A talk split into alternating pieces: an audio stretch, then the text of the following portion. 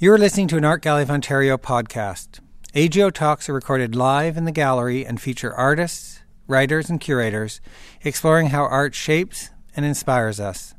Please visit us online at ago.net slash talks. Good evening and welcome. My name is Gillian McIntyre and I coordinate the adult programs here at the AGO and I'm thrilled this evening to be welcoming Ian Baxter and, and his wife Louise. And Ian is going to talk to us about his work.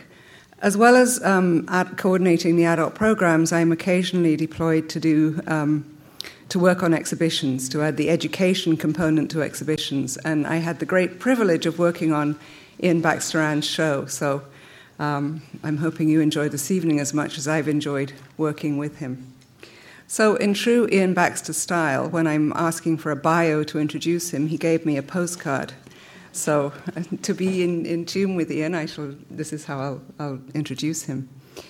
Um, the and man, and it's all a list of ands. So he is the and man. He's in, legally included the ampersand at the end of his end of his name, which he will talk about. Canada's first conceptual artist um, wonderful conceptual artist who has influenced many others. We have, I hope you've all seen it, if not, go, after, go as soon as possible. We have a whole exhibition of his work on the fourth floor. He's the McLuhan of visual arts, and certainly Marshall McLuhan was an enormous influence um, on his work. He's worked collaboratively a lot, hence the and at the end of his name, but he's worked as you know, with the, the Anything Company was one of the, the companies he formed. It, all, all sorts of names, he'll be talking about that. Regards himself as an eco and a bio artist, and we had great fun the other day doing a webinar for teachers to go with Earth Day. Uh, he has the Order of Canada, Ontario, and British Columbia. He has a Twitter account. Does he use it? That's the question. Uh, he has a very interesting online catalogue raisonné done by somebody called Adam Lauder at York University. So we'll give you the address of that, and you can go online and find all sorts of information about him. The next line says, Masturbating Life Makes Art, which is on his t shirt, and I will get him to explain that. Um, Vancouver photoconceptualism hugely influential, and he might talk to you about some of the people he taught who've gone on to become very famous, like Ian Wallace. He lives in Windsor, Ontario since 1988 with his wife, Louise Chance Baxter And and she's his collaborator as well, and they've been there, she's been his wife for 30 years, and he is an emeritus professor at the University of Windsor. We'll have questions at the end, so please prepare some so he can be collaborative with the audience.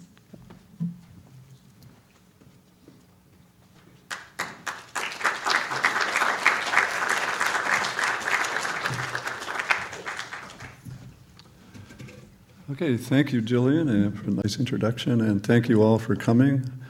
Uh, we will be having some fun, but also very serious stuff at the same time. Uh, the topic of my speech, my little talk, is uh, how I became the And Man. So along the way, you'll get to understand that. I'm just getting used to all these different uh, situations. Anyways, what I like to do in the beginning is explain my background. I was born in England. 1936, and I came to Canada when I was one. And I lived in Calgary. My father was a mechanical engineer, and so I grew up in Calgary. And uh, I'm one of the lucky children of the age, which some of you are, who was able to go out and play in the woods and live down on cliffs and climb trees and do all those things. So that was really an important part of my background and how I grew to love nature and to work in nature a lot, right? And along the way, I became very involved with uh, sports. And so I did skiing in Banff and all around those areas in Alberta. And I ended up uh, lucking out and being on the Alberta junior ski team. And at the same time, I was interested in um, furthering my education, so I ended up going to University of Idaho in uh, Moscow, Idaho.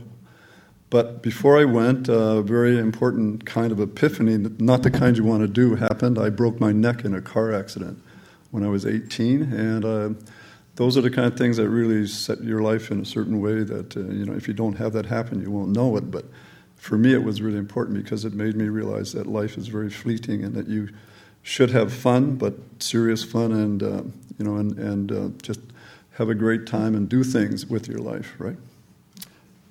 So that's kind of the beginning stages in Alberta there. So because of all that background in nature and in Banff and everywhere, I wanted to actually uh, be involved with nature in some capacity. So I thought I would become a forester or somebody involved in the in the uh, sciences dealing with forestry. So I went to University of Idaho. But pretty soon I realized that uh, forestry was not my main interest, it was zoology.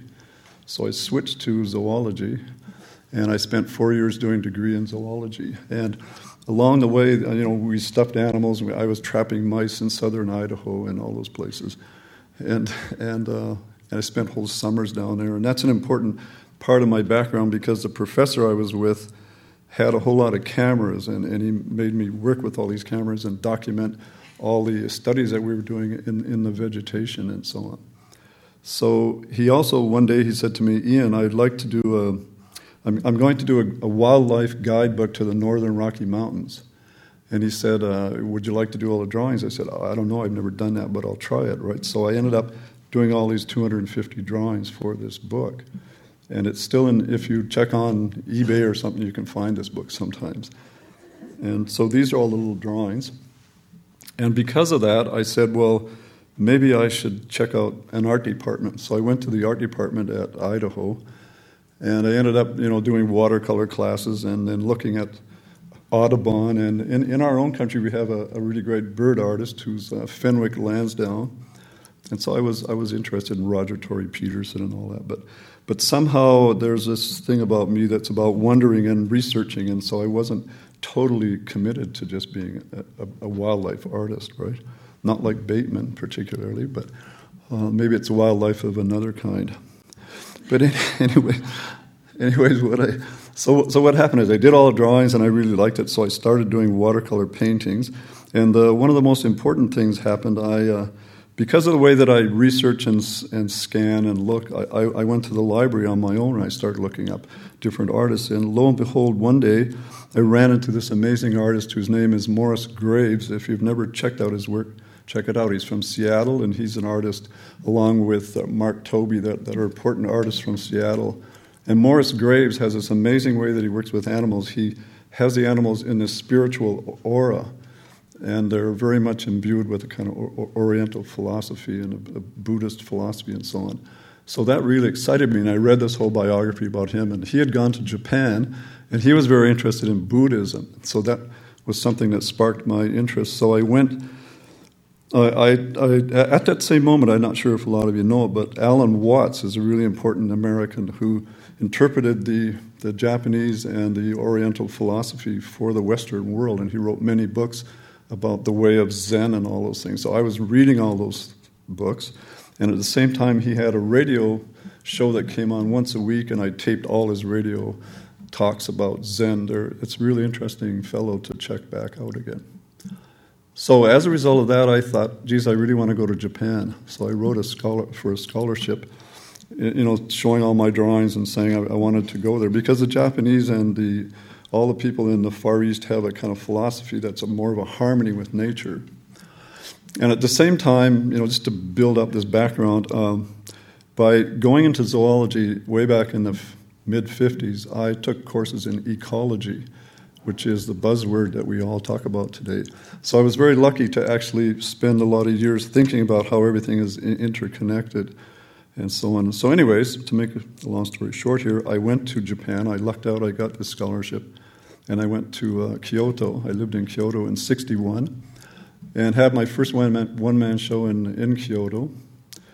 And I also learned how to make the, well, you just see the Japanese screens upstairs. And a lot of my works were about a kind of um, abstract expressionism because we all, as artists, go through all the different movements that are going on. And I was very, you know, excited about Pollock and all these different people. So I, but I like to experiment in these different ways. Anyways, here we go. So there's a Japanese screen, one of the ones that I did, and I did sumi painting and all those different. So all this was blending into what I was about and what I was learning about, you know, philosophy and so on. So then uh, I came back to university after uh, my sojourn in Japan, and I then I was starting actually on a Master of Science, but I I changed and I did a uh, I, I switched to education, so I did a Master's of Education. But all this time, I'm just going to the library and I'm reading books and I'm exhibiting on my own, like making art and sending it off to many exhibitions in America with watercolor painting and different things. And so, you know, like building a kind of track record in what I was doing. So, what happened is uh, I finally did the master's, and then I said to myself, you know, I really want to be an artist. So, I, I, if you want to teach, and back in the late 50s and early 60s, you know, you should have a Master of Fine Arts. So I went to um, another university that's close to Idaho, the University of Idaho. It's called Washington State University. And the state line goes between these two universities. So I went there and I just said, Here's my story. And I told them I have this degree in zoology, I've done this book, I went to Japan, I've exhibited and this and that. And, and to their credit, they, they accepted me into this graduate program based on maybe my enthusiasm or what or something. And so, uh, so I, I, ended up doing my Master of Fine Arts in painting at Washington State. And one of the great things that happened to me there was they said, "Well, you don't have any art history background," which was true. So they said you're going to have to put away all the slides for two years. You're going to have to go in the slide room and, and look at all these slides and catalog them back after the lectures that you're going to help help the professors do. So that was actually the best thing that I ever had to do because I really learned about art history through all that background and so on. And uh, it also led later to why I, I, made some early light boxes and things. But right here you see an early watercolor painting. And um, then I'm going to leap now to UBC. I got my first job in Canada at the at University of British Columbia in '64, and funnily enough, I, my neighbor was David Suzuki, because we were both young guys. And, uh, and when you came to the University of British Columbia, they had these, this housing that you could use for your first year or two when you arrived. So he was in the house next door. But uh, so my career, but it started there a lot because I, I, I was teaching and everything, and then I, um, UBC actually did probably one of the most brilliant things back in the in the mid '60s. They had a festival for fine arts, for every two years they'd have this major festival. And they brought all kinds of interesting people there. They had Buckminster Fuller, and one of the fellows that they really were touting was Marshall McLuhan. And Marshall McLuhan was probably more, uh, they were, the people in Vancouver were more interested in Marshall McLuhan than the people in Toronto were.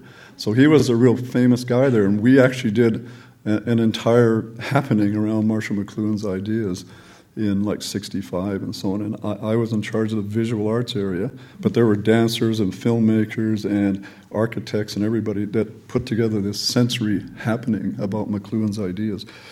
And then one of the shows that I did in at UBC was a show with plastic, and I, I ended up bagging an entire apartment in plastic. It's called Bag Place, done in '66, and it's it, it, came out of just because I'm actually somebody that looks at pop culture and my everyday flow of life as I go through it. Probably because of that eco background of looking at ecology as this integration of everything. And so I try to find ways that I that my daily life goes about and happens that I can then make art with. So as a result, you know how at, in those early years we were using plastic to start in grocery stores to handle our groceries instead of paper bags although now it's come like full cycle, right, because of what happened with plastic. But uh, at that point in time, I, I was very excited about that. And I did this entire apartment bagged in plastic. But I also was interested in doing nonverbal teaching because I looked at teaching and you know, I'm always very experimental with whatever I do. And I, I thought, well, what if you taught without talking? Because when we talk too much, we end up we end up like destroying the concepts. And especially when you teach art people come up and say is this what you want? And how many do i have to do? And all this stuff. So i decided to actually do some classes where i would you know just do some performances and so on and then just encourage people to make artwork out of it. So that was so those were some of those early experiments um, and again look working with uh, plastic you'll see upstairs a lot of vacuum forms that i did and uh, the, the, plastic bagging ended up doing real plastic uh, landscapes and using hard plastic and vacuum forming objects. And the, the actual vacuum forms that you will see in this exhibition came out of uh, one day I was going in a gas station and I saw a spark plug, champion spark plug on the on the wall next to the door, and I thought, God, that's amazing because it allows you to, uh, it makes this three dimensional object of this still life. Instead of a painting, you could have this three dimensional thing. So I started wondering how could I do that, and I went to big factories that that made uh, shell signs and Esso signs, and talked to the owner and said, "Can I come and do some things there?" And he said, "Yeah, bring something in on Saturday, and we'll work on it." And so I, I did go and get plastic bottles and cut them in half and fill them with plaster and then put them down and use them as models to do those works. So, uh, but but there's a little precursor to that. Actually, one of my other favorite artists is uh, is Giorgio Morandi, and if you've never known about this artist, you should check him out. He's this uh, probably one of the greatest still life artists of all time, along with Chardin. but Morandi was of his time, and I thought, well, I would be of my time and use plastic. And so that's kind of how all those uh, works happened. And of course, but in, in this uh, particular image here, I started making bagged landscapes as well. So I, I like the idea you could have water in them and air, and I blow the art, my own air in there, right? So I figured it was like really real because it had artist breath in it and stuff. And then Again, as you can see, I'm, I'm just about a lot of different things. I've started to call myself a maximalist and not a minimalist in life, right? I'm, I'm just about a lot of stuff, and then out of it, out of all this uh, interconnections and patterns comes ideas for works that I do. And so you will see a, a, quite a range of different ways of making artwork and or performances or videos or whatever it is. So it's kind of uh, the way that I've done most of my work all my life, kind of. So I think it's a more ecological way to be as an artist. And the other really important thing that's happened is I've just been interested in information all my life. And a really other really important part in Vancouver was um, I was very fortunate to go to Simon Fraser University in 1966 and work in an area that was called a Center for Art and Communication. And Simon Fraser was probably one of the first places that ever tried to bring those things together. So I worked with Murray Schafer, Michael Bawtree, and John Giuliani, and a dancer and a filmmaker and communication studies people. And we, we sat around for two or three years trying to figure out what we were all about. So, in all that thinking, is what really helped me formulate a lot of my ideas about information and, and, and the art world and so on. So, one of my projects here is um, in 68 was was shooting piles all over the city of Vancouver. Because for me, a lot of the things that you just see in your everyday activities are better than a lot of the artwork that artists try to make. So I thought, well, I could photograph those and then make it into a portfolio and have a map that you could go see all these things. So that's this kind of portfolio there. And I also became, because of McLuhan's ideas, as you can see here, I was very interested in telecommunications things. So I put a fax, you know, early fax machine in my house and a telex machine and everything. But along the way, I, I wanted to find a way to uh, to look at the world in a in a different way as an artist. So um, I decided, well, the biggest thing that we were all about, especially in the '60s, and became aware of was that there, there were corporations. There was IBM. There's there's AT&T and and all the different corporations that you can think of. And I wondered, well, why can't I just have a company? And be an artist. And I, I, I, like to think back now that, that the company itself was, uh, was like a found object, like Duchamp finding the urinal is like finding a company and using it as its way. So that's partly how that happened. And my name, and I'm very interested in language, as you'll start to see, especially now that I'm the An man or whatever. So uh, you'll see that the any in, in my own name is E N, E E N, and N E N. I'm always kind of playing with language in that way. And so the Anything Company was something I created and formed in 66 and used it as a venue to work on. Um, let me just check here where we're going. So the Anything Company was uh, a way to work and use it, and it actually became a uh, it became a, an actual structure to allow better penetration into everyday activities. Because I remember once going to the CBC and asking them, like, I, I want to run ads on totally in Canada, across Canada. I, I, did certain kind of quick ads that would be radio ads. And they said, well, well, what kind of company are you or something? And I said, well, we're just a consulting company. And as long as you say that, everything can flow then and work. And uh, because if you just go as John Blow, like they won't let you do it, probably, right? So it's a little bit about joining and changing and doing all those things like that. So it's a kind of, there's a slightly political motive to all that. And so I'm actually now, the little word in quotes, I'm beginning to want to define the word information as we live our lives today. It's called inflowmation because we live in so much information, it's like we're swimming every day in this stuff, right? And we need, we need life jackets in order to get through it, right? And so uh, it's really amazing when I walk around. I'm in digressing now, but all these, all the younger kids that I see, they, they, they have to hold onto their cell phones. Otherwise, they're not connected to stuff, right? And I'm hoping that we learn about a balance in our lives with everything. So, anyways, out of all this stuff, uh, you know, there, there, was a movement that happened from New York and all over the world, and I'd like to think from Vancouver as well. It was this conceptual art became art that became about ideas and about ideas that have meaning and vi- visualization and everything. And and when you do these ideas, they require documentation and photography. And so that background I had in zoology was really important for me to take pictures. And I, I usually carry camera all the time with me, and I just take pictures of my everyday wanderings that I go as I go through life. Right. The one on the uh, on the right is a uh, a work that's actually in the show that the AGO owns. It's, it's just uh, you know the neat idea of using mirrors. I, have used mirrors a lot in, over my life in my work, and I, I, love mirrors because they have this way of uh, of blotting out information that's behind them, but bringing other information on top of the the, uh, the, the real full scene. And this one, I was able to put the trees back into the river like that, right? And I made a lot of light boxes and things that were able to show uh, these works, and they came again out of all those slides that I did in, in 68 or so.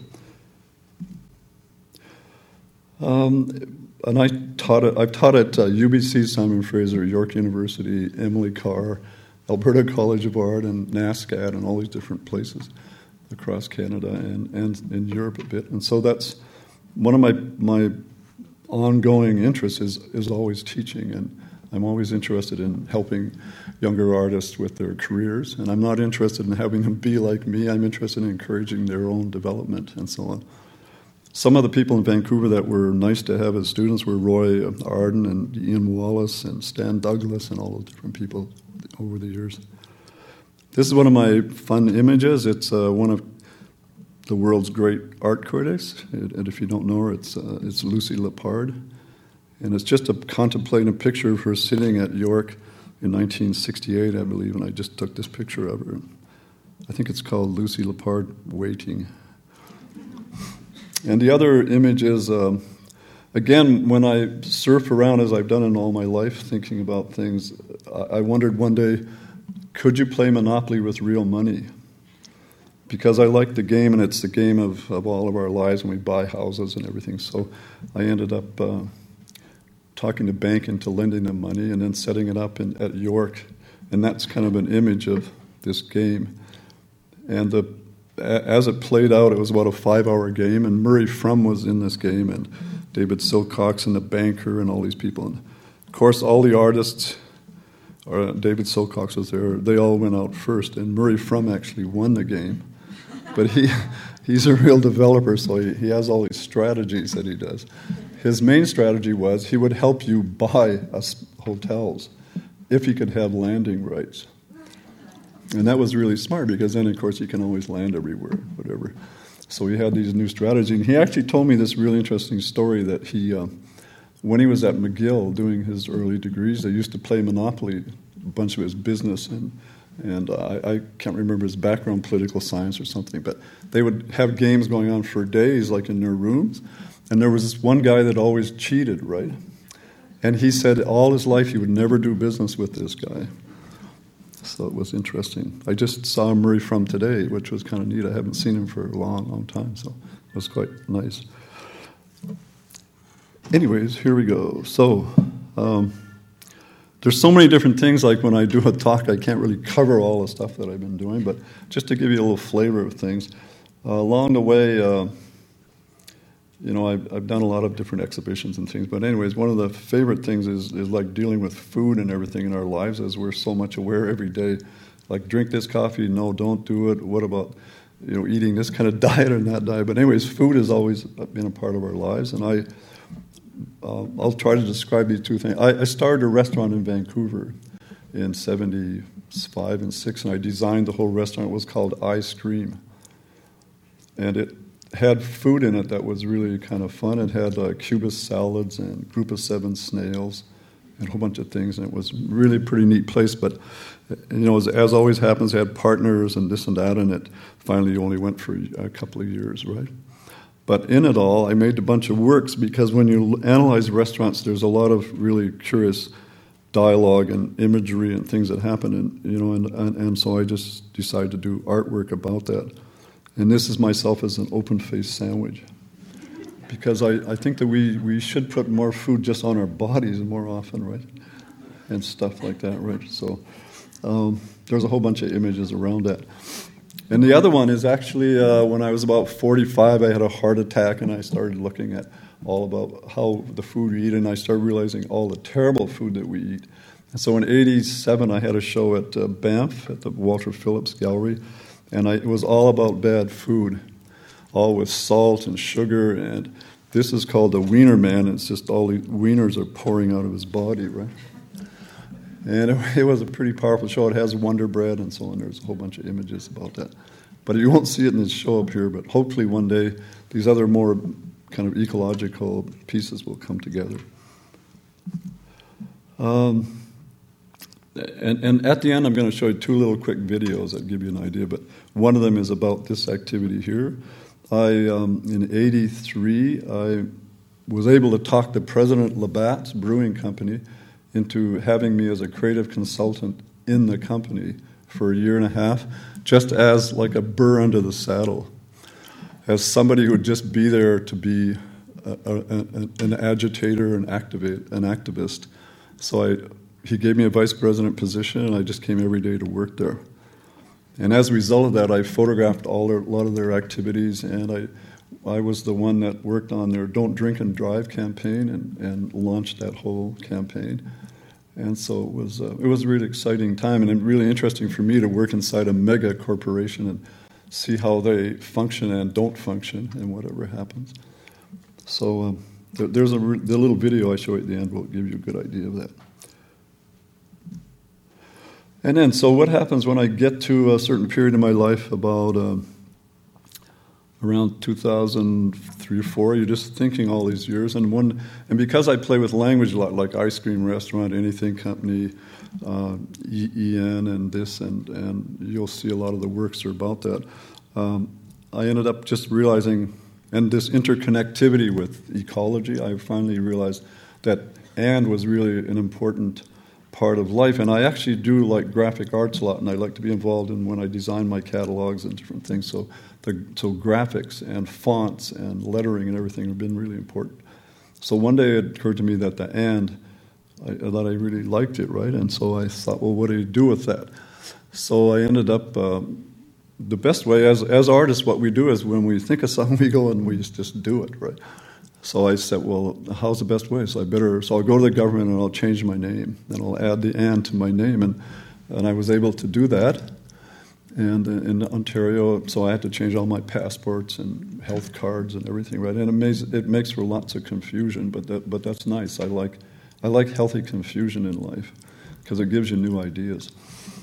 So these are works that have been going on now since 2004 and 5. And I, uh, as a you know, when you do something like that, you have to you start thinking. So I said, well, why don't I just hand do a tattoo on my hand?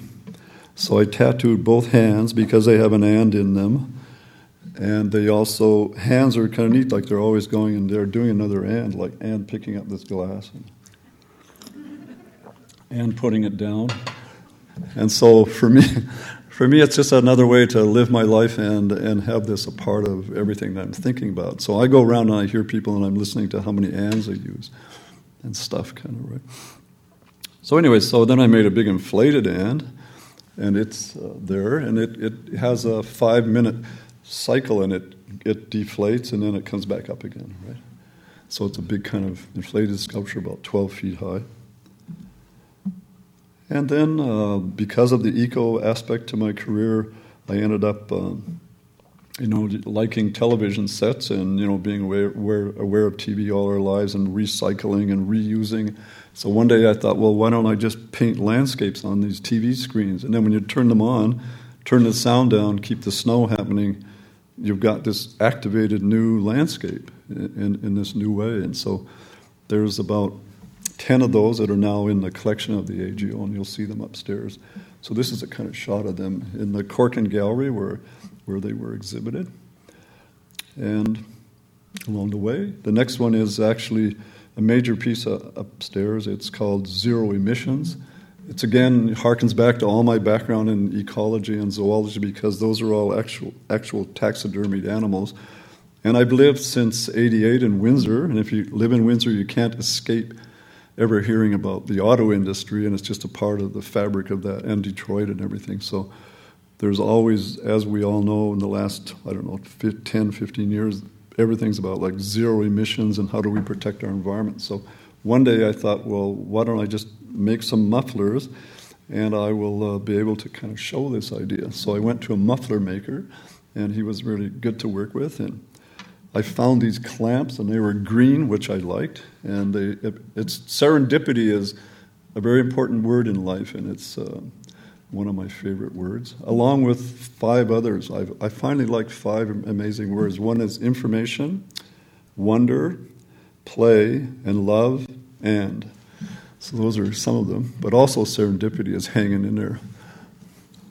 Uh, so, anyway, zero emissions is this piece that you'll see upstairs, and I, I, think it captures the, the spirit of what we're trying to do as a society. And uh, I, am actually probably like a global citizen. I, I, see the world as my kind of place that I want to say something about because I mean we all live in it, and we kind of live in these places that we came from, and Canada is this really amazing melting pot place now.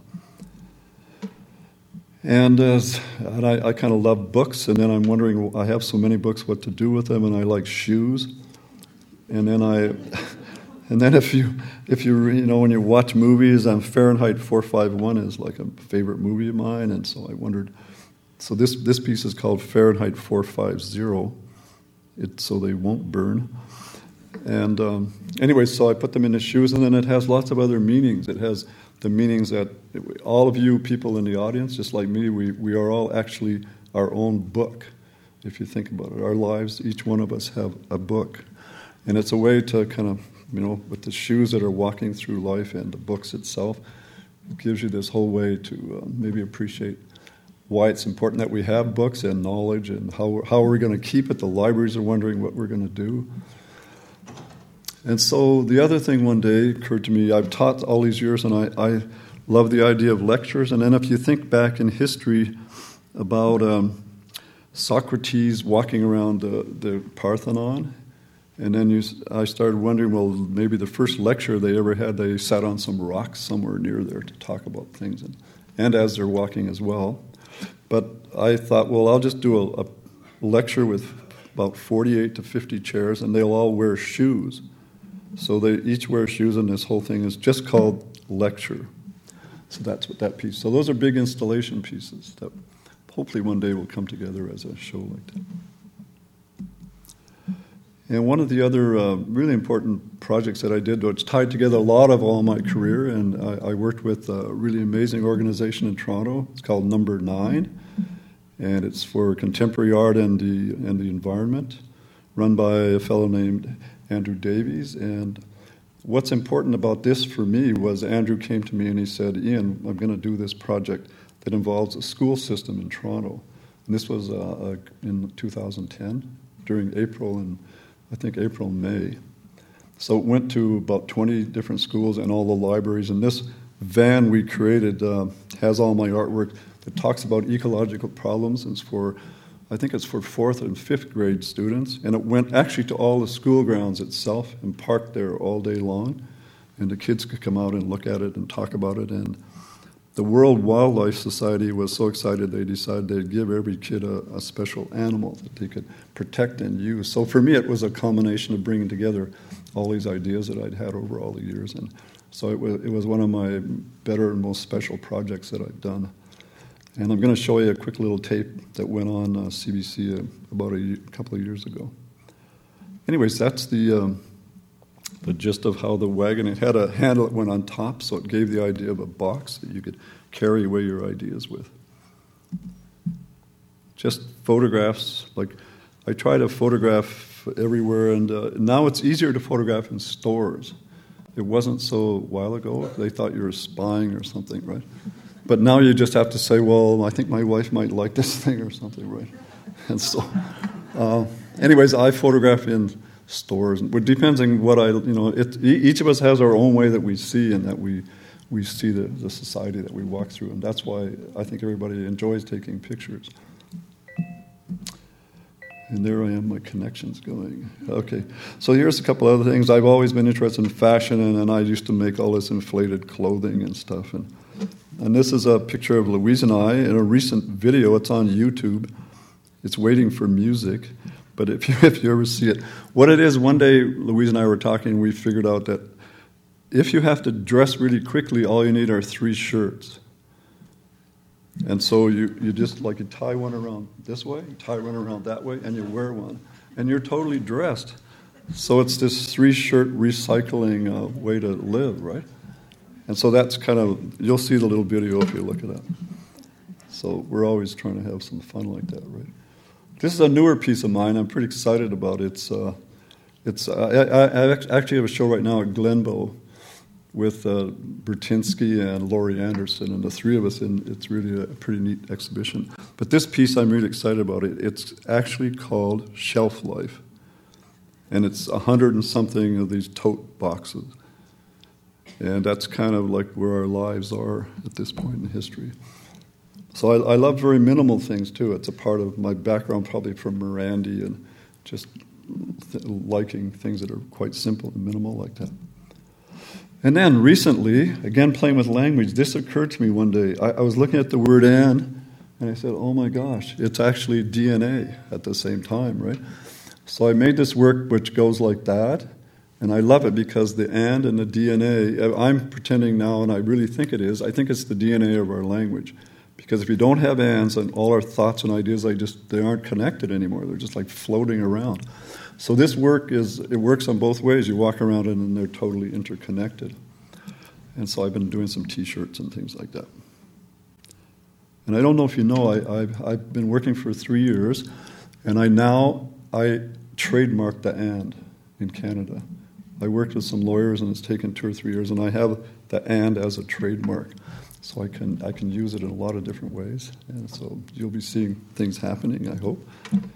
Uh, as Jillian mentioned, I'm working with this young fellow named Adam Lauder, and we're, I'm excited, and he's really excited because he's, he's a librarian, historian, and he has the first endowed library chair in Canada at York, and his project is to do my life as an electronic raisonné. So it's called resin E, not resin A. And so, so what we're doing is basically making it a part of the social media structure and a, a part of an educational new stance and trying to tie it in to the new way that we're working with, with media and social structures. So it's scanning everything. Basically, it's, it's to scan my life and all my books and everything and try and put it in and use it as a learning center and for people to come in and leave articles or write about what, whatever they want. So you'll be able to check that out over the. It's, it's been going for a year and a half now. And then I'm working with a bunch of people on a graphic, graphic novel type of things, and this is me as an actual and at this point here. So, Kathleen, so I'm just going to stop for a second here and show you some videos that'll give you a little sensibility about the time at Labatt's and the time at uh, with the Eco Art Band. So bear with us while we get it all. oh, here we go. That's cool. This was done in 83. Suppose you were the president of one of the largest breweries in North America, and suppose you went looking for some new business ideas. After you'd checked all the way up the corporate ladder, where would you go next? Well, the president of Labatt's decided he had the answer. he hired an artist. Why an artist? Well, why not? The man he hired was conceptual artist Iain Baxter. During a casual dinner conversation, Baxter told Sidney Oland, Labatt's president, about his interest in corporate business, and along the way revealed that he had a thought process not quite like anyone else's. Oland was intrigued. With his bicycle clips, tweedy look, and office artifacts, Baxter's not what you'd expect in the corporate executive mold. He once put his kids in a box and held an art gallery showing of them. But it seemed that he might be the one to give a new slant to the corporate line of thought. How did this job come about for you? Well, I met Sid Oland at a, at a dinner party about a year and a half ago, and I we were talking. I've always wanted to have the challenge of working in a major corporation, so I just said to him, uh, "Why don't you hire a fellow like me and have a person in here?" So he said, "Okay, we'll we'll take it on and do it." So it finally happened. Some might consider Sidney Oland's move as temporary business insanity, but he explains his plan. And I had been thinking of ways for some time to inject some lateral thinking, whatever buzzwords you want to use, some different types of thinking as opposed to formal logical thought into the, our business process with a view to breaking new ground, opening up new ideas, that kind of thing. And uh, we started talking about it, and I wondered if having a guy with a, as I say, a thought process quite unlike others around for a good deal of the time might not, not only that he would bring ideas perhaps into the company, but that that being around him might generate new ideas in other people. How would you define your role? Well, the role is more as, as a catalyst. It, it's just uh, nuancing questions and people coming in and saying, hey, Iain, here's something, uh, look at this. And what do you think about that? So it's, it's, it's a processing situation. And I find that best for me because I'm, I'm somebody that likes to float around and talk to a lot of different people. So it took a while because people were a little uh, uneasy at first, but as they got to know me, they felt good about it and they'd start talking to me. One tangible result of those informal conversations with Baxter is Labatt's Please Don't Drink and Drive campaign. It's quite a departure from the usual approach to ads, and if successful, may open the door for more off-the-wall consultants who haven't come up through the ranks. In England, a trend has started. Some companies hire people like Monty Python's John Cleese to pump some creative insanity into their business. Please don't drink and drive. We spoke with radio personality and business analyst Jerry White, who wholeheartedly supports this move to non-traditional resources. Is it, is it valid? Does he have a position within a corporation? Uh, is he doing some good for Labatt's? I think it's an immensely powerful concept for the company. I think they're doing themselves a lot of good having a person like that. Organizations become very stifled and bureaucratic and totally lacking in innovation after a while, and nobody's prepared to take a risk. So you bring in a loony or an iconoclast, a troublemaker, and he acts like a, a, a, catalyst. He gets everybody excited, and they have to come up with innovative ideas, and it won't work for a long period of time. It probably will only work for a year, but still, it's going to have a very positive impact on that company, and I think it's working. Does he come in as a threat to force people to produce? Well, he forces them to break the mold. They can't just be yes men. They can't just be the organizational man and whatever. They've got to come up with brilliant new ideas because this guy is around them. And maybe it's a threat. Maybe it's just a motivator. But whatever it does, it seems to work. Is this really a marriage of business and art?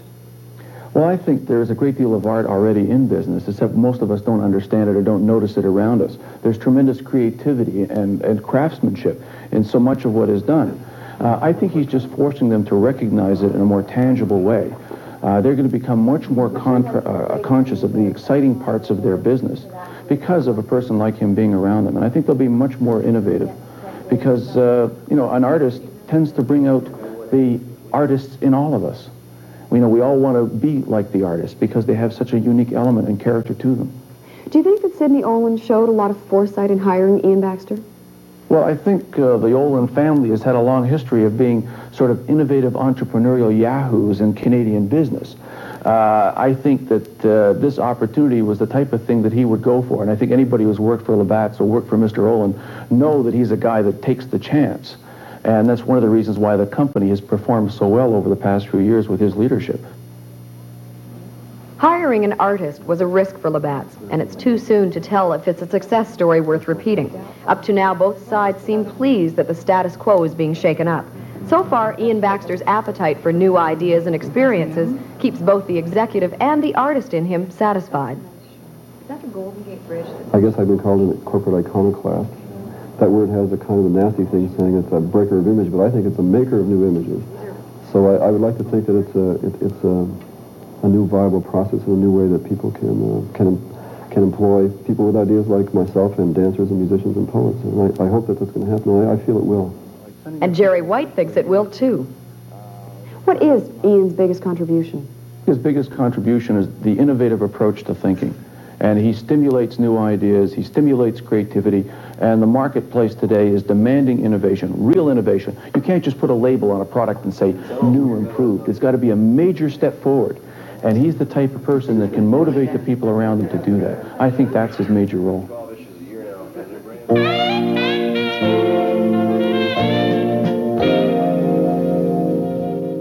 Okay, we're just going to show you one more about this eco art van, and then we'll take some questions. And um, you can't get out of the room unless you ask a question. I'm just kidding. And we're going to make handscapes.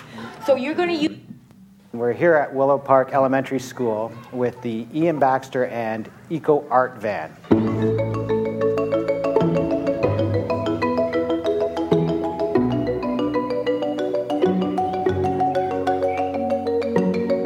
This is the artist. This is Iain Baxter. Yeah, that's a real. Ra- you've seen a raccoon? That's a raccoon. I have a degree in zoology back way back in the 50s, and uh, working with animals and habitats and everything has been an ongoing concern all these years. In, in this particular work, we've they're in distilled water and they look very humorous at the same time. There's a very sad quality to it because it's that's maybe how we will really look at the animals in our in our world. Really, this is about stimulating their imagination, tapping into their curiosity, and getting them excited both about art but also about animal preservation. Okay, guys. So what's um, what's the title of the piece? Extinction. And then what's on the end of the, that word, extinction? Question mark. Okay. And then why do you think Iain Baxter Ann added the question mark? Because uh, they're, they're not extinct, because not extinct yet, but when, maybe in the future they might be extinct. We particularly wanted to deal with the grade four class because with the Toronto District School Board curriculum, they're working on animal habitat. So we wanted to tie into what the teachers were already working with their students on. Thank you for adopting me. You're welcome. So animal habitat, right? When artists do uh, pictures or depictions of animal habitat, do you know what this is called? It's called a a landscape. We're going to do some wordplay. We're going to change the L to an H, and we're going to make handscapes. So you're going to use your hands. You're going to first put it in on your page, and your hand is going to represent you as connected to your animal's habitat and caring for your animal's habitat. Are you thinking about what your hands are going to represent? About a couple of years ago, I did a piece called Our World Needs a Green Sweep. It- We're calling the kids that grew out of this uh, the green sweepers because we really need this kind of generation to be the ones that really make the greenness happen through our whole world. What do you think? Okay, bring your arms down. Okay, are you ready? So we are trying to introduce the students to the idea that they can actually play a role in preserving animal habitat. What's what's your green pledge? I'll pledge I'll never eat meat anymore. Excellent. Okay. meat, actually. Perfect. And do you have a green pledge? Yep. Oh, um, I promise when I grow up, I will save caribous. Awesome. Okay, smiling at the camera. Excellent. Good job. Looking here at my camera. Excellent. Not to um, drive cars a lot because pollution spreads around. One more big smile. Perfect. We want to stimulate these kids. We want to turn them on to art. Some of those kids out there are really creative minds just waiting to have an opportunity to explode. And that's what we want to capture. My animal's a snow leopard, and what inspired me was hunting. So I put no hunting. This is a picture of the mountains when global warming is happening. The mountain, mountains are kind of falling apart, and the ice is breaking. this is the blue shark. The pollution is pouring down on him, so he doesn't have nowhere to go and he'll just die in the process.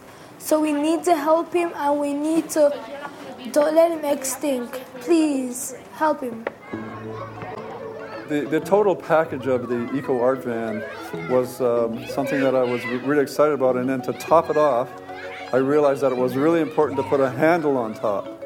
And so it has a little handle, so the handle kind of sums up this whole thing. You can carry all these ideas with you and go out into society and do something. And so you'll notice that it has this handle. So it's, it's a container to carry their, their ideas with them into the future.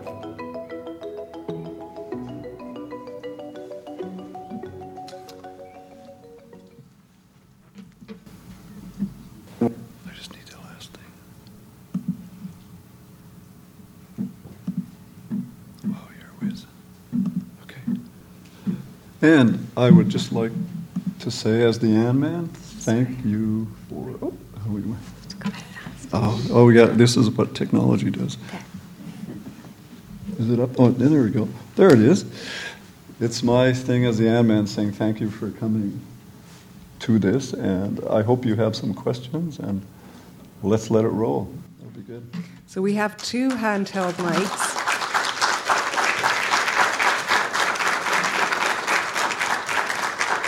That's, that's me standing in my swimming pool because I needed to uh, cool off or something. But, uh, anyways. We have two mics, so if you have a question, just put your hand and we'll, we'll bring the mic to you. We're going to podcast this talk, so it's good to capture the questions as well as the answers. Well, perhaps while everybody is thinking of a question, I want to say you're, you're still influencing business. We, we do a lot of seminars. We have seminar rooms that businesses rent out. And we had uh, Ipsos Reid here last week, and they wanted tours of the gallery. So the group I was working with were working on branding, and I took them up to your exhibition. That We had a great. We spent an hour up there. It was wonderful. So. Oh, yeah. Yeah, well, yeah. Well, you're going to you're gonna grab the mic, eh? Oh, okay.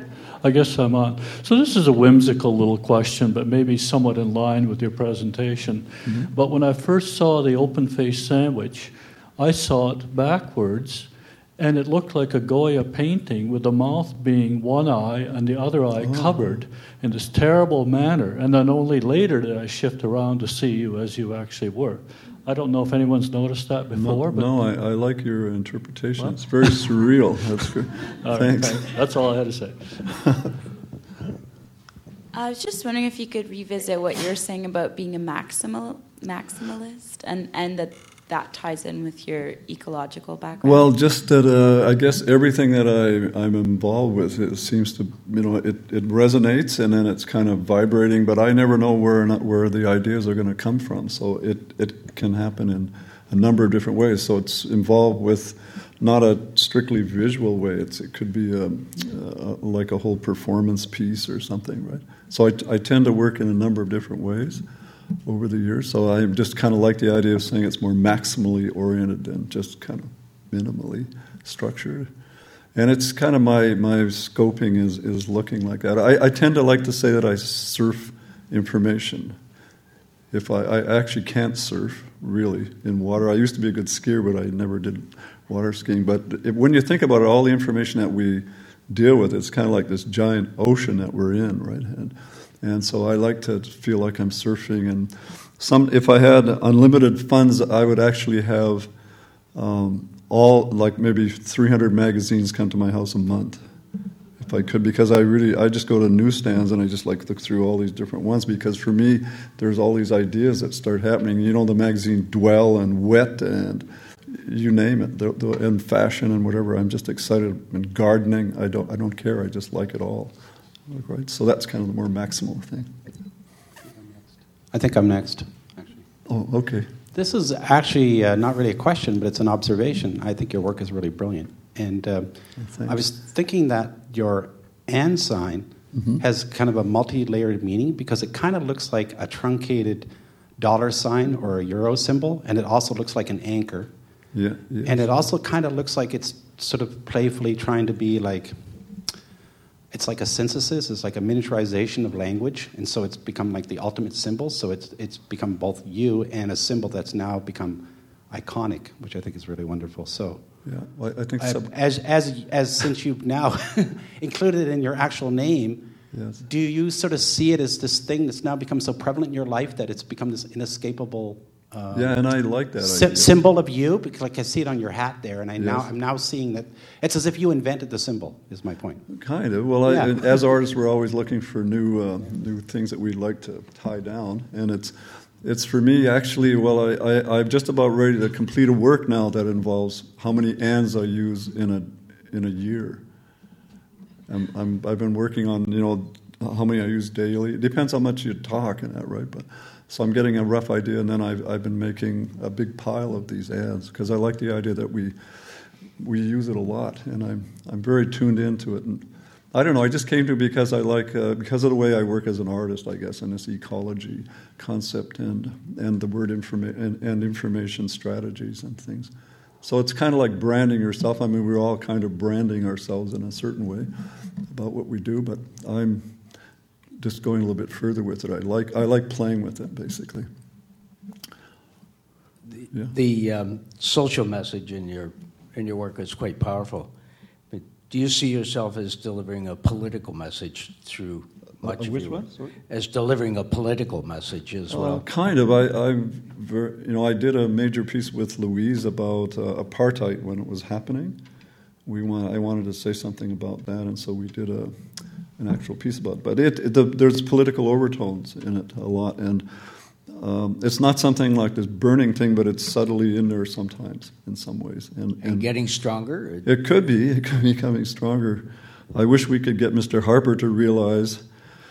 I, I don't know, no politician seems to realize that in this nation of Canada, if you want to go down in, in history as this incredible nation, you have to find ways to give lots of money to culture because all anybody remembers in the end is what you made as art as artists. And if we if you could ever see that, you should subtly find ways to dump money into everything. I mean, dance and poetry. I mean, why do we know the civilizations like the Romans and the Greeks? Because all that stuff happened. So if I were a politician somewhere, I'd be finding ways to shoot money to all the artists in our country. Yeah. Yeah. Hi. Uh, I hope I'm not imagining this, but uh, and speaking of minimalism, uh, maximalism, and landscapes, I recall some of your work probably during the Anything Company era. Mm-hmm. You had done landscapes where you would drive and find a, very ex- expanses of land and put up posts. Yes. Sometimes miles apart, and that would be your painting. Uh, yes. Well, it yeah, you're right. That, that's upstairs at one of those works. So the gallery owns it here. Oh, okay. And, and, and it's actually well, it, you know, as we all know, we I, I've actually been trying to figure out. We probably spend maybe two or three years sitting in our cars in our lifetime, if you think about it. Mm-hmm. I mean, and all that vision is out of these windows, right? And so you know how we go by places with our partners or, or, friends and we say oh that's a really beautiful landscape or something. So i wanted to define it. So it does say start viewing and, and then stop viewing. Are they still there in certain locations? Well some, if they if there was a, a, more permanent one it'd be good to be there. But I, I, actually wonder why real estate agents don't use that more. As a way. Can you pass that mic to the woman in the red dress behind you? Do you still have a question? Oh yeah. sorry Hi, I was just wondering. I haven't seen your animal preserve at the National Gallery. I'd love, gallery. I'd love to. Um, was that sort of um, the beginning of your thinking of doing the eco art van? Could you say a little bit more about what you're what you were trying to get across? well, the in, in the eco art van, which uh, Andrew's over there, you can talk about it. He he invited me to because of my background in all these different works. So I tried to put a bit of, of all the different little attitudes that I've been having. And of course, that big piece at the National Gallery, which I wish was here, it's really. so do I. I was hoping it would be. Piece. And so that's why I'm hoping one day maybe there'll be a whole big show which is just about all the ecology things that I've been doing. But it, it definitely was ma- one of the major kind of essences for that va- van. But Andrew could say a little bit. He knows a lot of. Once he gets a mic for a sec. Wait, wait, I'm coming. Um, so my name is Andrew Davies. I run Number Nine, and we had this idea of um, having this mobile van, and we didn't, you know, we we talked to different artists, and I became aware of Iain's work because of his installation uh, at Jane's Gallery, and. Um, we went to Iain. It was such a pleasure to work with Iain. He's like the most amazing uh, educator, and he's just an amazing collaborator. And he just wanted, you know, we wanted to be able to introduce kids in a really accessible way to his work. And so the van was just like a sort of mini museum. And uh, the animal pre- preserves, I agree. I would love to see them in the show upstairs, and, and, and maybe some someday they will come to the AGO. But there, there's there's one of these. Uh, uh, they're a great example of Iain's work and how accessible it is. I mean, they're they're stuffed animals, so children would obviously be drawn to them. But you know, there there are a lot of messages w- within within the uh, works themselves, and it, it just starts a conversation. And he, as Iain says, he's the And Man. He's an amazing catalyst, and so he was just such a fantastic artist to, to work on this project. I think, well, the exciting thing for me, uh, Andrew, was seeing that van on the school grounds all day. Because, I mean, kids that weren't even in that class were coming there, right? Yeah, it was pretty. Yeah, other cities are interested in it going somewhere, so maybe it'll. We have one here first. It seems like you're more interested in uh, the process of making art than the finished product. Will you describe, say, in, for example, in Fahrenheit 450, how you conceive it from the time you think about it, whether it's flipping through magazines or where it comes from, mm-hmm. till the time you finish it, which is whether it's buying the shoes and the books and cementing them in and creating the um, infinity sign. So, how that process works from the beginning of it till the end. Well, I, I, I have to confess, I kind of have a shoe fetish myself. So, I have all these shoes, and then you know they're sitting around. You're wondering about them, but uh, but but I, I do love the process, but also the finished product is is is um, kind of the beautiful end that happens out of all that. But uh, the shoes, just uh, you know, I had them on, and I've I've got I've got too many books and I didn't know what to do with them all. And then one day it occurred to me that they fit in shoes, like kind of right, and so I and then I cemented them in, and some of them, and in some of them they had like foam and stuff. But it, it's just a fun process as it grows, and you try one or two, and then you say, well, why don't I have uh, you know, hundred of them or two hundred of them, right? And and I, I, the first one I really did was the infinity symbol, because I like the idea that as as we go through life, it's just this infinity thing, and uh, and so the shoes are all walking and they all are carrying uh, our, a story, right? And stories are each of us too at the same time. Um, so um, I'm just, um, I'm a guy that likes to play in a very serious way with everything, kind of, right? And that's, so that's the process that happens. I, I, if I, you know, it's just sometimes you can't get around to making all the stuff that you think about. But I like the idea of of tumbling these processes in my brain. And then I, I, actually go around saying my studio is actually in my head. That's where my studio is. And then you just, sometimes you just go to a muffler shop and make it or something, right? Hi. Uh, first, I'd like to thank you uh, for for coming, and because listening to you has made my mind just start kind of going off in different directions. Oh, cool! Good. Um, and I work in advertising, and uh, sometimes, not too often, but sometimes what I uh, what I see we produce, I do think is art.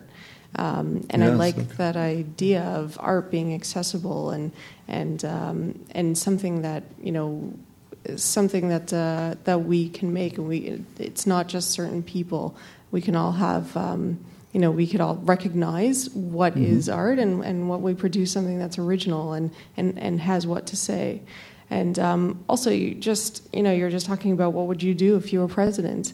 Um, companies or or the government pumps a lot of money into into ensuring industry continues in our country, um, and maybe giving uh, companies or you know. Um, making them acknowledge that what they produce can also be art and giving them pride um, and and maybe having the government support different industries. That is a way you know our culture what we produce as art and what we consider art it's a you know it it, it can change sometimes it's a really cool automobile. Sometimes it's maybe a something that happens online, and and and it's a way Mm-hmm. for people to interact with yeah, what brands you're or yeah. whatever. You're bringing up something really interesting. Is uh, and I've always felt we, we were kind of missing the boat on not not involving uh, better, I don't know, schooling or something about design. Like we have to get design as a major infusion through our country and all the stuff we're doing because we know how we love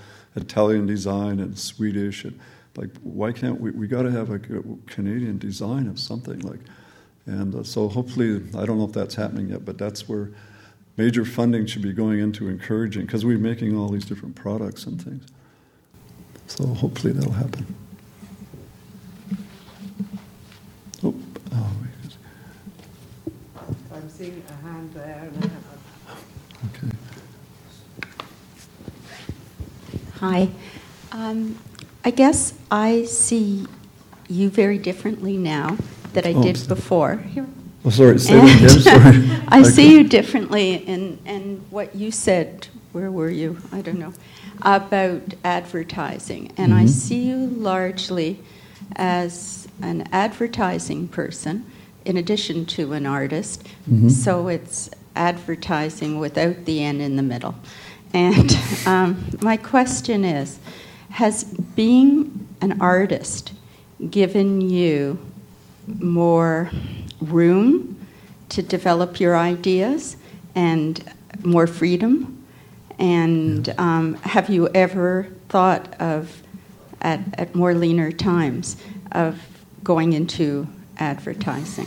Well, it's definitely been the most amazing career for me because it, I, I think being an artist, and I mean that in all the levels of, of artists in theater, music, whatever, it allows you this kind of ultimate freedom to be to be about your ideas, and it's not like going to in, in some workplace like uh, so. The workplace for me is the, is the world and everything.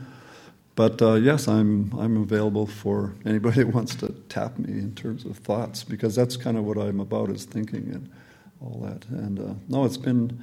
I, think the arts uh, are, are just an amazing area that we uh, spend. And the reason why I'm so involved in education and, and about helping people, is I, if I could become this artist, I never expected to be at all. But it's just I like to encourage other people to see if that's inside of them or something. And I think our, the age we're in now, and, and with social media, it's bringing people out being more creative using this technology. The only thing is we got to get a balance about it, not that we like we have to pull those things out and hear the birds and not just go around listening to other music all the time.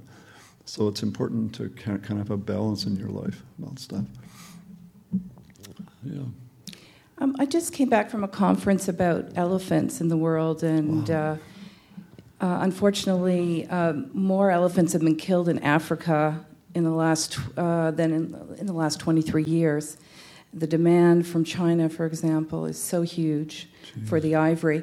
And I, so, I, why I'm mentioning this is you talked early, you know, early on in your talk about Far Eastern philosophy about uh, balance in, in nature and uh, uh, harmony. Uh, is do you think there's a way to go somehow that the some of those countries can go back to some of their The religious beliefs and their yeah. philosophy? Because I mean, between the Japanese killing the whales and Right.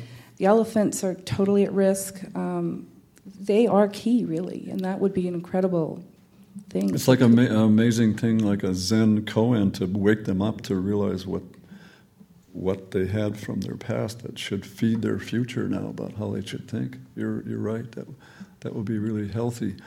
Um, maybe they should. I mean. I mean, I know plastic is trying to become bi- we're trying to work on biodegradable plastic. Maybe if we could just get them to see that you could actually have a plastic ivory instead of a real ivory and act like a simulation thing could be a way to not kill the elephant so much. Um, I have a. Am I next or she? Oh, okay, okay, thank you. Um, I'm, I'm interested in using animal bodies as art, as, as are you. Mhm. And I haven't seen the uh, exhibition of preserved animals at the, at the National Art Gallery, but uh, I have, you know, seen the um, zero emissions display. Right. And also, I was interested in the eco art van because you have them in the van, the little stuffed, pl- mostly plush animals, in jars. I guess the, the to play on the idea of preservation, right? Which I guess is sort right, of and the of idea that they're like this might be the only way that we we just see right, them and that shelf. you protect them in some way by The- preserving them. Is it is well, it sort in, of connected to that? Distilled water is what they're just in. Right, and they- but but to sort of represent them as being preserved in the sense of protected. Yeah, that as well as like that might be the only way. Like absurdly, if we went somewhere and say, "Oh, these were the animals we used to have," as they they'd just be in jars, like in, in the formaldehyde that we saw in in, um, in zoology labs or something. Yeah, I just wondered if that connected to the kind of vacuum bag, the bagged art as The well, where place? you somehow. I- mean, I'm not trying to Well, the bag place, you, but, uh, but you know I- the idea that you, you, you seem to want to protect Encase things it- yeah, I know, by the- encasing them. Well, the bag place became like really uh, because I I love the idea of absurdity in our lives. Like if you just do something, and so I th- I started thinking about bagging something, and then I said, well, why don't we just bag a whole house? Like, and so that's why the coffee and the toaster and there was a television set that everything in there was bagged, the bed and the books and the, and we had hamburger and everything was on the counter. But it it it, it was kind of like taking it to the nth degree. But you're right. I, I tend to want to protect things like that. And, and preserve them, make them Yeah. kind of immortal. Yeah. Yeah. Thank you. Cool. Yeah, you mentioned Mr. Harper. Where is the lobby group for artists, arts for job creation? There are actually a lot of jobs possibility in art. Oh- oh, yeah. And I think Cirque du Soleil actually had some startup money. And if we would have, you know, if we would consider the art as actually job creation, No. and where's the law? Because why artists are not lobbying the government? I know because it, it's a major area of of our lives, and uh, you're right. That would be that would be very enlightening to do that. To do that. Oh, okay.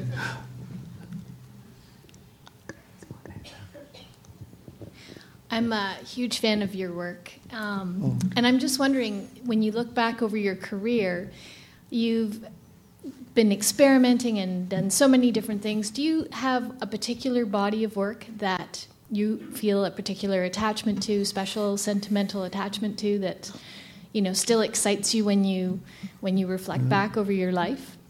Um, well, I really, um, I'm, a lot of, well, there's some real earlier eco works that you haven't, like big, there's a skewered piece with all the animals on a skewer. I love that. I love yeah. And uh, there's another one that you've probably never seen. It's called Shipped Out, and it's a thousand stuffed animals in a big bale.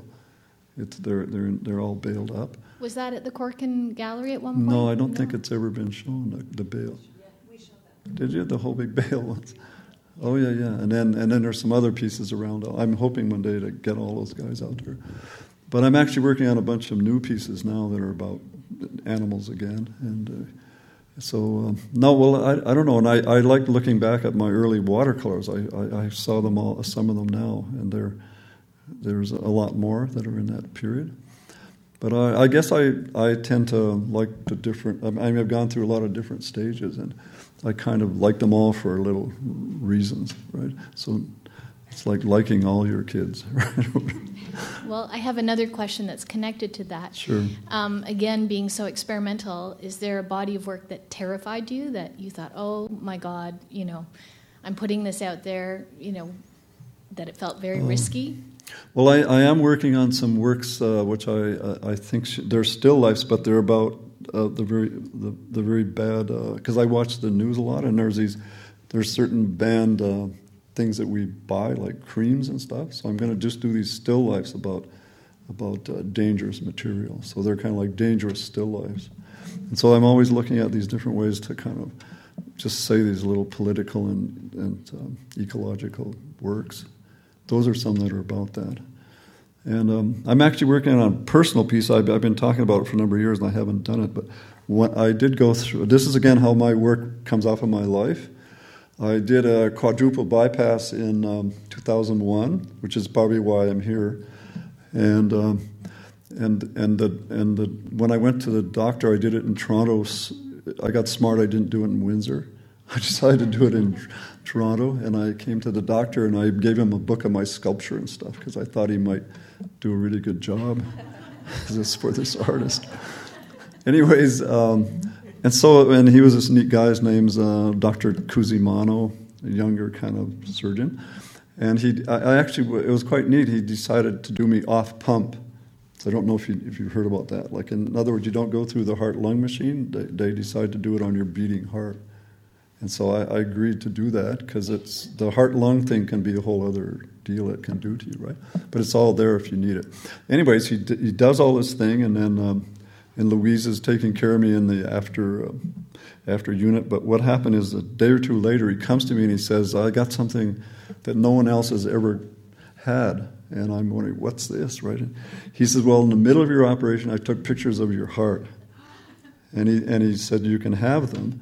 And so I'm, I've been just saying I'm going to make, I'm going to make this internal self portrait, which is a picture of my heart in a light box with, with an LED that explains his name and, the, and some of the process and all that stuff. So I've, got, I've, I've been talking about now for 10 years, but I've got to make it because I'm, I'm thinking about how, to, how it's going to look and so on. So it's actually a heart, but it'll just be my heart in there, right? And so, anyways, those are the fun things that one of the ones that's tumbling around for a while. so, so I better do it. but that's how stuff happens out of my life and whatever's going on like that. Hi, um, Iain. I just have a Yeah. question. What's what was the ins- well? I have a couple questions actually. What was the inspiration behind your work, Beauty Spots? The, the which one? The beauty spots. Oh, the beauty spots. Well, again, uh, you know, as you go through life, I mean, we've we've all fantasized by going to cities, and we've gone to cities, and then there's always these corny things where they say, "Well, here's the beauty spots of Barcelona if you want to take pictures or something." So I'm always like, so I'm hearing that word, the beauty spots, and then I know when you, as a male, you look at lots of female bodies and pictures and whatever, right? We all we all do. And so, you know, there was Marilyn Monroe, and then if, if a lady had a spot on their face, you call it a beauty spot, right? So I, li- I just liked how words go like that. So then I decided I would shoot the beauty spots of Paris. I had uh, I lucked out and had the Canada Council apartment in Paris back in, I think it was 81 or something. And so there I went around, I shot with Polaroid all those in the little mirror. So it's a little round spot again of the, of the beauty spot of Paris. And then I thought about finding a model, and luckily, this, this woman that I found in Amsterdam, I was able to use that big camera. She had a number of moles all, all over her body. So all I do, so I just I just had her lie down, and I'd stick the Polaroid on different places. So that's why they all look like that, kind of. And so, so I like the layering that happens of the actual scene, the the history of why we call blemishes beauty spots and stuff. So, it, yeah. I don't know if that does that give. Yeah, yeah, no, that's fine. Thank you. And I have another question not related to that, but Mhm. you've had two, you know, sort of certainly serious life altering, you know, um, Events, yeah. events in your life. Yes. Had you had not had that serious accident when you were young, Right. and then of course, you know, this that you just talked about, Mhm. your quadruple bypass. Sure. Do you think your life would have taken a different Sure. direction? Yeah, And, and what do you, have you ever thought about that? Well, I think we kind of, all of us think a little bit about these various twists and turns that we have in our lives. And um, yeah, it, it would have changed totally because I would have had a different way of, especially the one in, when I was 18. That, that was a, ma- a major one. Because then I didn't go into sports so much anymore and stuff. And although I, uh, it took me quite, quite a few years to, I used to do tumbling and everything too. It took quite a few years to do another like forward roll, right? once you broke your neck. I was a lucky guy because my neck, it broke the process, but it, it didn't go all the way, or I've been a quadriplegic by now. So they're just event. I mean, we've all, uh, maybe all you guys have had little events like that in different ways. Yeah. Hi, I think your work's really optimistic and positive, and I was wondering what you see as the future of using technology and all the social networking and stuff in, in your work. Yeah, well, I'm really excited working with Adam Lauder and that whole thing that I was mentioning to you. The the, the raisonné is really because we don't we're all don't know where it's going to go, and he's very interested in finding a template that could help for other I mean, the, the main art world for people's biographies or whatever. So yeah, I'm just very excited about it. I'm learning every day about all that, and it's. Uh, but the main thing I think we have to all do is learn how to balance all that material, like because we we get so wired in and you can spend hours on your Facebook and all those things, but you also have to go back into nature and like try to balance out all that because it will actually enhance how your answers are going to be and whatever. I think it's important that aspect. Iain, have you talked about creative compost? I don't think he has. Well, I meant. Well, I kind of live in a creative compost. My my house is a bit compost compostian, or whatever word we want to use. Yeah, because I just have a lot of stuff around, and what what I enjoy about it is it's not it's it's a healthy chaos kind of. I like to call it. Uh, it's a little bit like hoarding, but. I'm, I'm always amazed, like when they do these hoarding shows, they don't ever show like a cultural person that's hoarding, right? Or an antique guy or something. They always have like the most terrible ones. But anyways, anyway, so what I really enjoy is when you go back into these areas and you're digging down through, you, you see these things that you were writing like a long time ago, and they spark new ideas. And so that's why I've been calling it a, a creative compost. Is, is basically how my life goes, anyways, and maybe some of yours does, does too.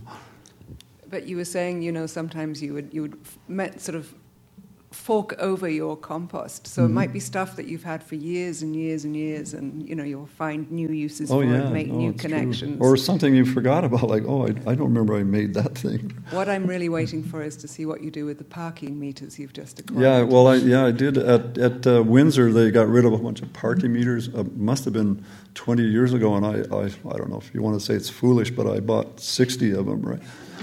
And they're still sitting outside. But I'm beginning to. I think I find the way to do them. I'm going to. I'm finding a certain cart that they're all just going to sit on, and they then they make their own message, kind of right.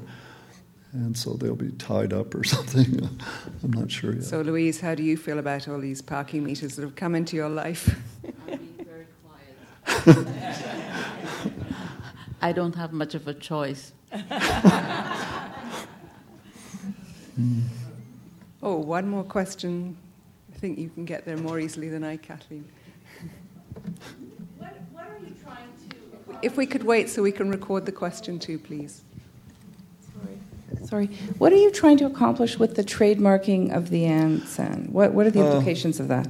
It's just, uh, you know, for me as a, as a person, I, I just like playing with language. That's one of the things I've always done.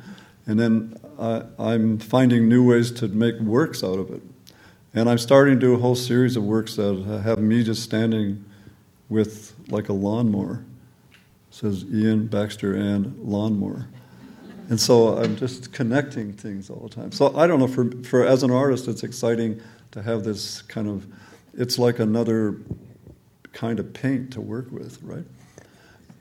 But I don't understand the trademark part to it. I mean, well, another artist could use an and sign or or no anymore. Like I don't. Yeah, no, but that I like that confusion. That's all.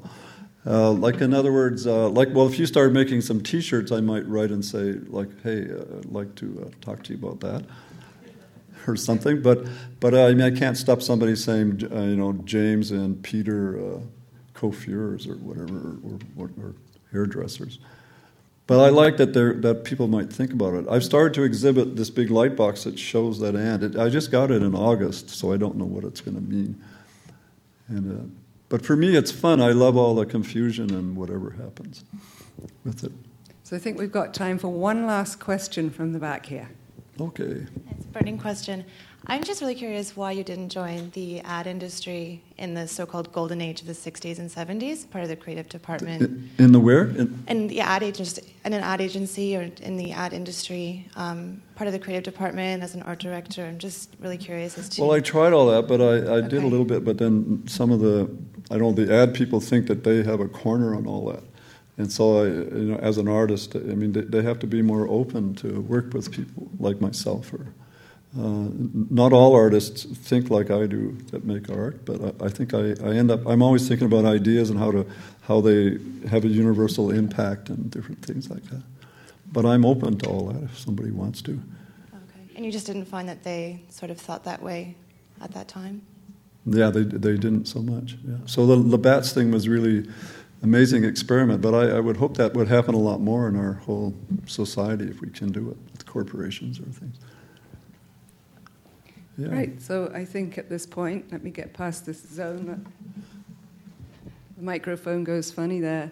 Um, thank you so much. Uh, one thing I've enjoyed in meeting you and working with you is your generosity and your ability to bring out creativity in others, Well, which I I think so. I'm hearing with some of these questions. Obviously, it's got people's minds working. So, thank you so much. Well, that's just all part of that teaching thing Yes. I've been about all these years. So thanks again for coming.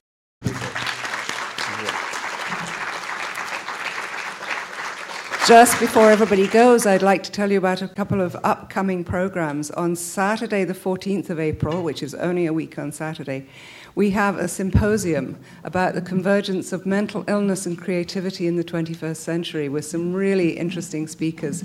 The keynote speaker is Kay Redfield Jamison, who is at John Hopkins. She's a psychiatrist who's lot, written a lot of books about bipolar disorder and so on.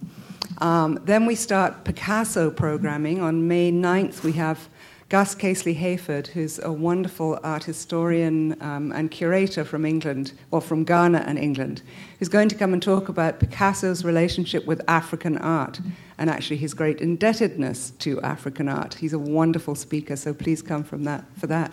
We have Alan Wilkinson, who is a curator here and uh, responsible for certainly a lot of the Moores that we have. He's going to be talking about early 20th century European sculpture. That's May 16th. Um, please keep tuned in. Oh, we have uh, people from Sotheby's coming on June 6th, and they're going to talk about the Picasso market, which will be really interesting. Uh, we have Josh, Joshua Knelman. What date is he, Kathleen? I can't remember. Thank you. Oh, it's next week. Oh my goodness, I'll be here on Wednesday too. So, and, and he's talking about uh, the what's the book called? Sorry. Thank you. Yes, it's art art. So he's talking about which goes very nicely with the, the, the, the value of the Picasso talk actually. So he's talking about art theft. So please do look on the website for more talks. Thank you very much. Thank you for listening to this Art Gallery of Ontario podcast. For additional recordings, as well as information on upcoming programming and events, please visit us online at ago.net slash talks.